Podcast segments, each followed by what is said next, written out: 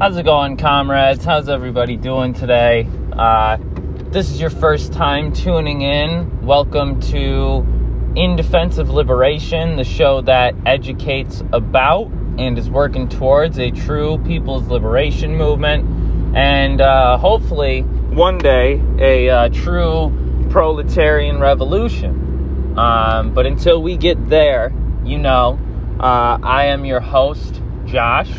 Uh, and today we're we're going to talk to you about some some police abolition. We're going to talk to you about why we are in support of police abolition um, and not police reform, and just some more you know nuanced conversation involved in uh, that topic.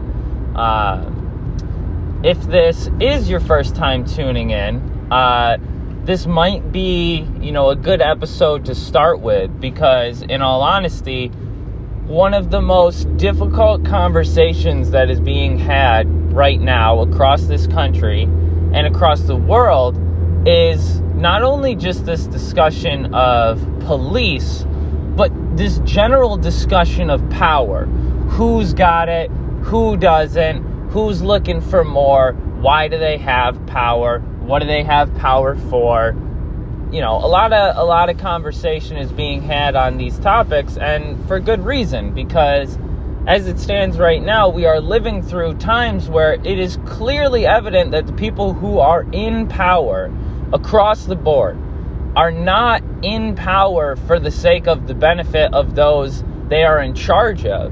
They are in power for the sake of being in power. Um, and it's hard to expect anything else. Um, in the system that we have today, um, which, if you want to call it something, you call it capitalist because everything that is uh, uh, encompassed under capitalism is able to be understood by seeing capitalism as its base. All the problems that we're facing today if we look to their core, if we understand their economic incentive, um, we can find capitalism at the core root of most of the oppressive and exploitative situations that not only do we find ourselves here in America in, but those all across the world, especially in the global south, in Latin America, in Africa, in Asia, are suffering. Uh, it's a reality that is undeniable and it's a reality that needs to be reckoned with. So I think police is a good place to start because it also gives us the opportunity to discuss the state, uh, which I've done on a previous episode, but I always feel like it's a good conversation to have. And I am someone who is actively learning as we are talking. I am actively, uh, shall we say, radicalizing. I am actively forming my political understandings and perspectives as I, you know, bring this show to you. So, you know, sometimes I might have had a conversation already, but now I understand it a bit differently, or maybe there's a point that I want to cover. So, we're going to talk about the state, we're going to talk about police, and we're going to talk about oppression today.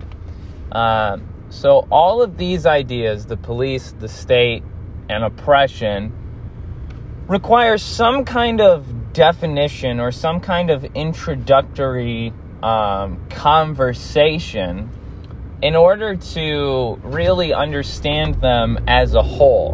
And I think that because, um, as we know, as folks who believe and, and, and use dialectics, as folks who are materialists and Marxists, it is important and it is crucial to not only know things and problems exist, but to also understand their history, to understand their place of origin, and to understand their kind of all encompassing characteristics, because this is the only way that we can defeat and, and oppose these problems.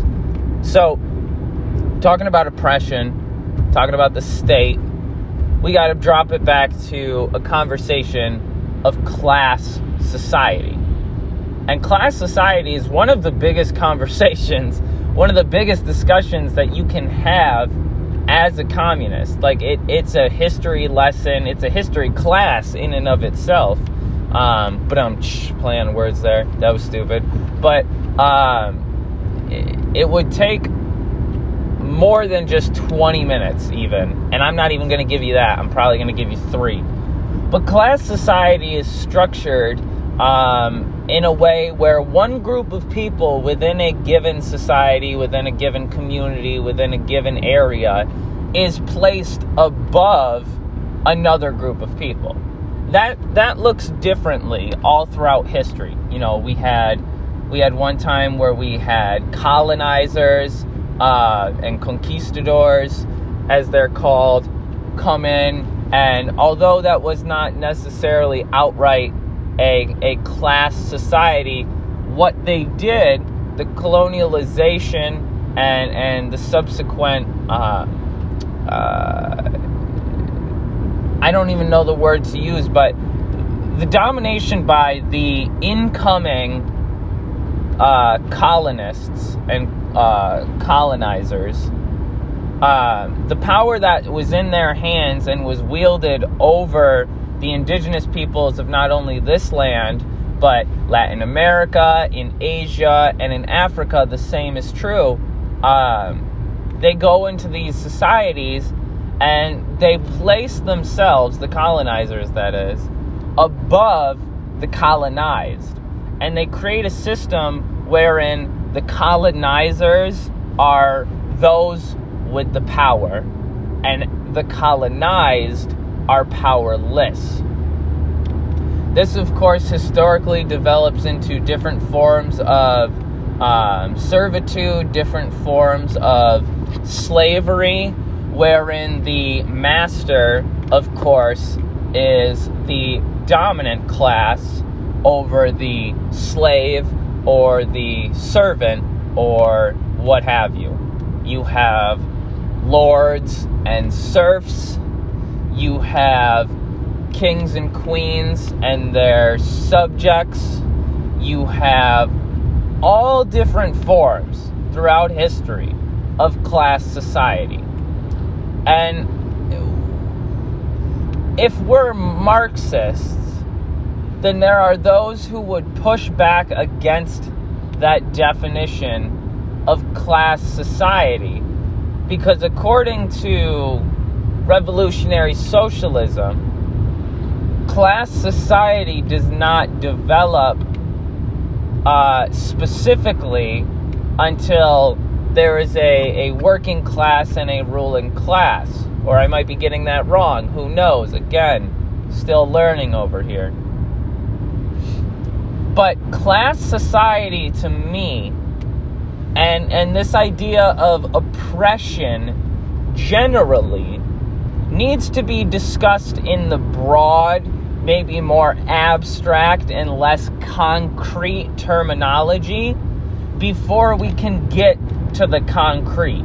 And so we have to understand that even, you know, since the, the end of what we might call early communal societies, there has been this oppression of one group of people over another within society.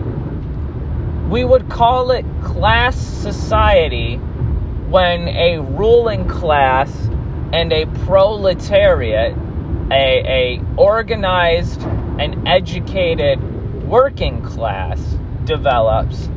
But there is still no absence of class even before that is consciously recognized. There is still that distinction there is still that separation between who has the power and who does not. Uh, and that is the general basis of what it is that we are trying to eradicate from this world. We are trying to get rid of class society. We are trying to get rid of oppression generally because there is not a single person who, unless you know, living within given circumstances is better or more powerful or more superior to another. The only thing that makes that so is the given circumstances the relations and the social status that they have person to person. That does not make a person lesser or better because you take the context with which that exists, you know, you remove capitalism. And if we live in a society where money isn't the main the main goal, money is not the main driving force, that doesn't look the same. So this oppression has taken many different forms and it has developed into what we now know as class society, which is the fact that there is a ruling class who is in charge of writing the laws, who is in charge of governing over the society, who is in charge of mandating certain legislation, and who is in charge of also reaping the benefits of that society. Under capitalism, the economic system that. It, oh, geez. I keep bringing myself into larger conversations than I want to have, but capitalism at its root is the basis, is the idea that the goal is to take money and to turn it into more money.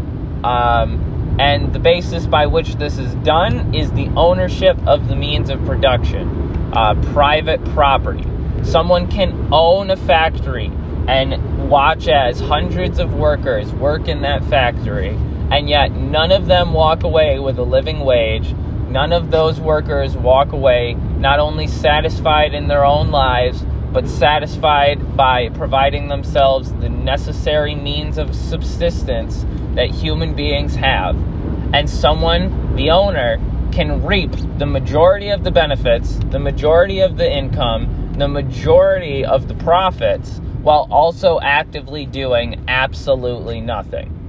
Um, this is true whether it's a factory owner, whether it is a shipping company, whether it's a car manufacturer, the, the, or a government the objective and, and the, the main foundation, the objective characteristic that makes this society this way is the fact that those who can make a profit can survive, and those who can't don't. Because everything that we need, whether it's food, whether it's housing, whether it's clothes, whether it's transportation, whether it is medical care, it costs money.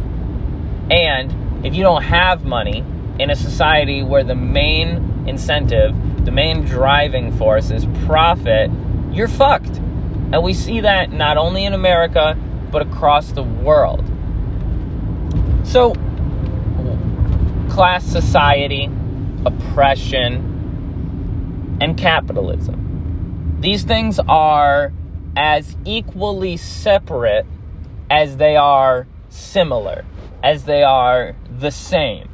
And what I mean is is pretty easy to understand when you get someone to put it in the right terms, but the general idea of oppression, the general idea that one group of people or one person can be above another based off of some kind of characteristic, it developed into what we now know as class society.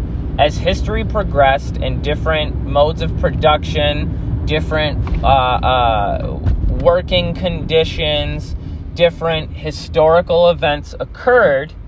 And so that oppression, because of who remained in power and who didn't, developed into what we now know as class society. And that class society, which at one point, you know, we might say it was a feudal society, which means you had your lords and your serfs, you had your guilds, you had your dominating classes within society, and you had the rest of people without any power, without any ability to help themselves. Past this, you have absolutism, the rule of absolute kings and queens. You see the power concentrated into the hands of the few as we now see capital concentrating into the hands of the few. The power and the, the, the foundation is the same. It's it's the concentration of control. So you had kings and queens, and then you had their subjects, who, even more than at feudal times, were quote unquote in desperate need of change because it was so much more acutely true that there was one group in control and the rest weren't. Whereas during feudal, you had your lord, or during feudalism, you had your lords, you had your guilds, you had your small manufacturers, you had your different forms of control. But when absolutism hit, when kings and queens became the thing, that was a concentration of power.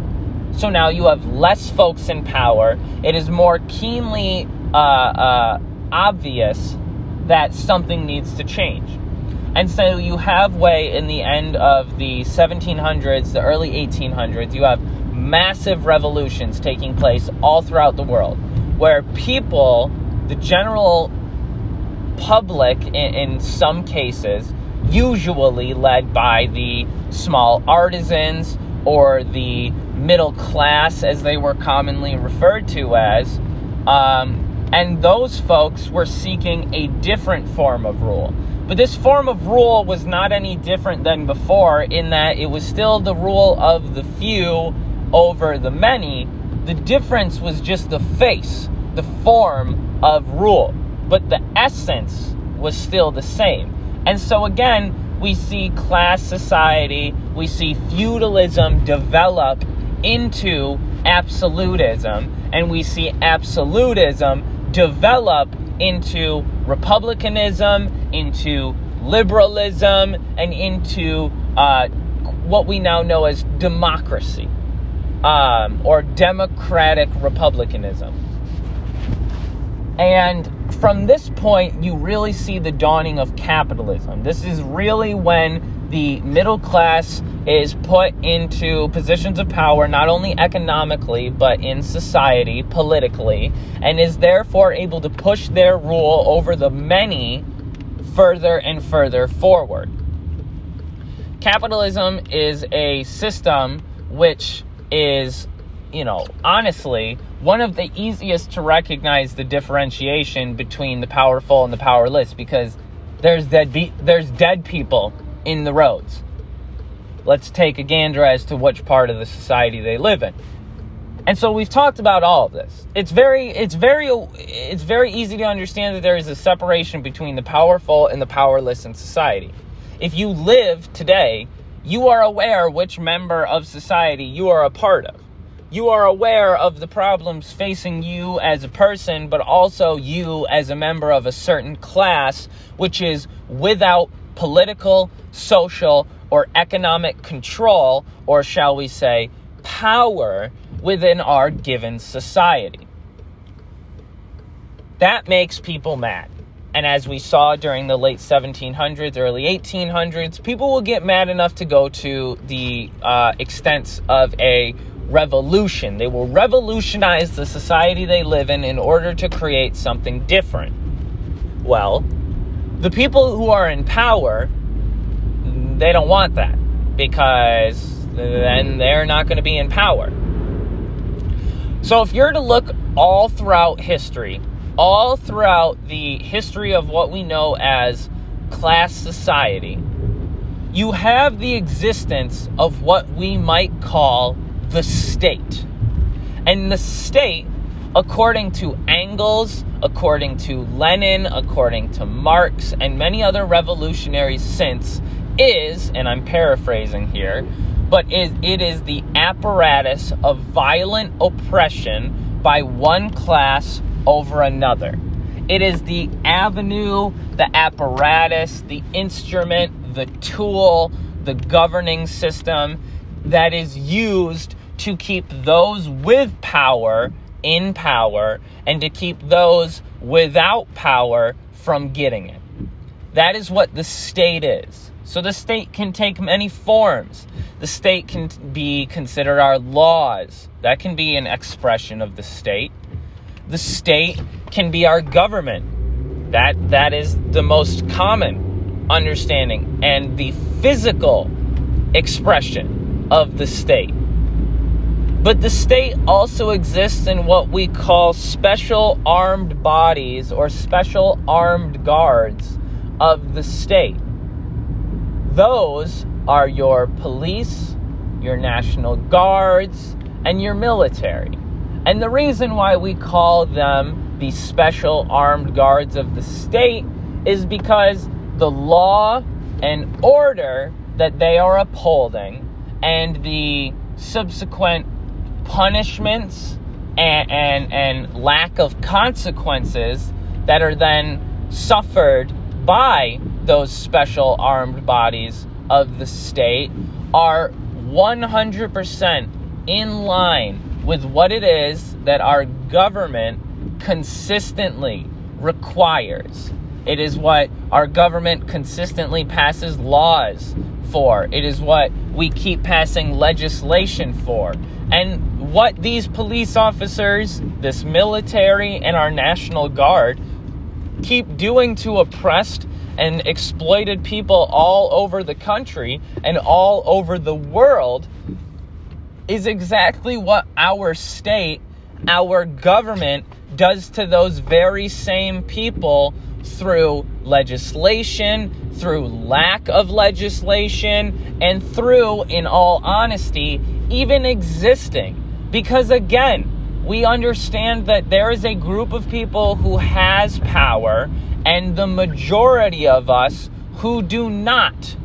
The fact that those people who have always been in power, who have continuously uh, uh, reformed, uh, consistently reorganized our government, our laws, our societal structure to maintain their supremacy and to maintain their control over society should tell us that these are not the people who should be in charge. They have, for at least in this country, for the last 250 years, done absolutely nothing for the majority of people alive at any given point in time. They have existed for the sole purpose of continuing their rule and maintaining their enriching practices. That is it. And the state, whether it's our laws, whether it's our governing bodies, whether it is our police and our military, exist for the same purpose. So when police officers kill people like George Floyd, Adam Toledo, uh, Ma'Khia Bryant, um, it it is not because a mistake was made. It is not because a specific or individual police officer is an animal. It is because the society we live in not only convinces us that some people are lesser than others for any purpose whatsoever that is not true. But it also tells us that there is a group of people who is perfectly capable, is is is in charge and should be, and we are to allow them to continue killing us in the streets because they are in power. And what are we going to do about it? Oh, nothing, because they've always been in power and, and, they'll always be in power. Well, that's not true. Because power has looking looks different throughout all periods of time. It has taken different forms. At its core, it has not changed, but that is because we have not been the ones to change it. So before I let you go, because I'm about to pull into work, the last thing I want to say is this. The reason why nothing changes is because the people are not the ones in charge of changing it. How do you expect someone who is doing the exploitation, who is doing the oppression, who is doing the domination to stop? A great uh, analogy is this is someone steps on your foot, right? They don't feel any pain. They don't, unless they're empathetic, they, they might not even notice. They might not even care. And so, what we're doing when we ask the state to pass laws, to do uh, police reform, we're asking someone who does not feel our pain, who benefits from our pain, to take their foot off of ours. Or to keep it a little bit more on the tip of our nose to take their knee off of our neck. The people today are made powerless by a state that wants to remain in power. Our only objective, our only succeeding goal can be erasing the system, the state, and the organized society that would allow things like this to continue happening, that would allow the oppression of one group over the other. If you're still listening, I appreciate it. I love you. Solidarity to you. I hope everybody's staying well and staying safe during these times. Um, and I hope that, you know, you enjoyed the show. If you do, go ahead and hit me up on my social media in Defense of Liberation on TikTok, Twitter, Instagram, and Facebook. If you want to reach out to me for any other reason, you can find me at in defense of liberation at gmail.com. No caps, no spaces there. And you can also um, find me at for dot w-i-x-s-i-t-e dot com forward slash website. Um, i hope you guys enjoyed the show and i hope to see you soon. Um, everybody have a safe day and a safe, re- safe rest of your weekend. Um, fuck derek chauvin. Fuck the police system. Fuck white supremacy. Fuck america fuck oppression, and fuck anyone who wants to say anything different and wants to fight for anything that would uphold this system that we live in today. Power to the people, to liberation. Until next time, folks.